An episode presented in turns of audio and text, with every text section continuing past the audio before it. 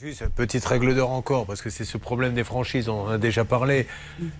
C'est terrible parce que vous voyez des publicités nationales. Donc vous vous dites, bah, tous les magasins font partie de cette enseigne. Eh bien non, en fait, la publicité elle est nationale, mais après quand vous entrez dans le magasin, il est aux yeux du, franchiseur, responsable de tout. Donc vous appelez la tête de pont à Paris, monsieur le directeur, j'ai un problème. Ah oui, mais je n'ai aucune responsabilité, moi, dans mon contrat avec mon franchisé. Exactement, Julien. En fait, le, le franchiseur, c'est le propriétaire de l'enseigne. Et le franchisé, en fait, c'est un entrepreneur indépendant qui, en fait, euh, va jouir de la réputation de la marque. Mais au final, il reste indépendant, que ce soit pour son service après-vente, etc. Donc aujourd'hui, euh, ils ne veulent pas euh, vous rembourser. Alors, moi, ce que je voudrais juste demander, parce que à, Maître Cadoré, c'est plus, c'est même plus du droit, c'est presque du bon sens. On a un mastodonte qui ne va pas fabriquer la cuisine puisqu'elle l'a annulée. Il pourrait lui dire bon ben ok, quitte. Voyez, moi-même j'accepterais qu'on me prenne une petite partie, madame. On a travaillé sur votre dossier, on a fait un dessin, on enlève un peu, mais garder les 4000, un groupe comme ça, alors qu'elle n'aura jamais sa cuisine, puisqu'ils ne vont pas la faire fabriquer.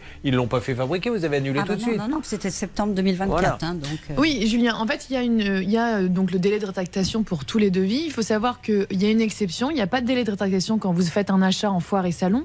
En revanche, la jurisprudence a considéré que dans, les, dans, le, dans le contexte, c'est-à-dire quand vous, il s'agit d'un bien en état futur d'achèvement, le bien n'existe pas. Donc en fait, les maîtres, c'est-à-dire toutes les mesures ne, ne sont pas précises et du coup, le devis n'est pas valable. Donc si jamais ça ne se fait pas, il doit rembourser la compte. Ça, c'est l'état de la jurisprudence actuellement.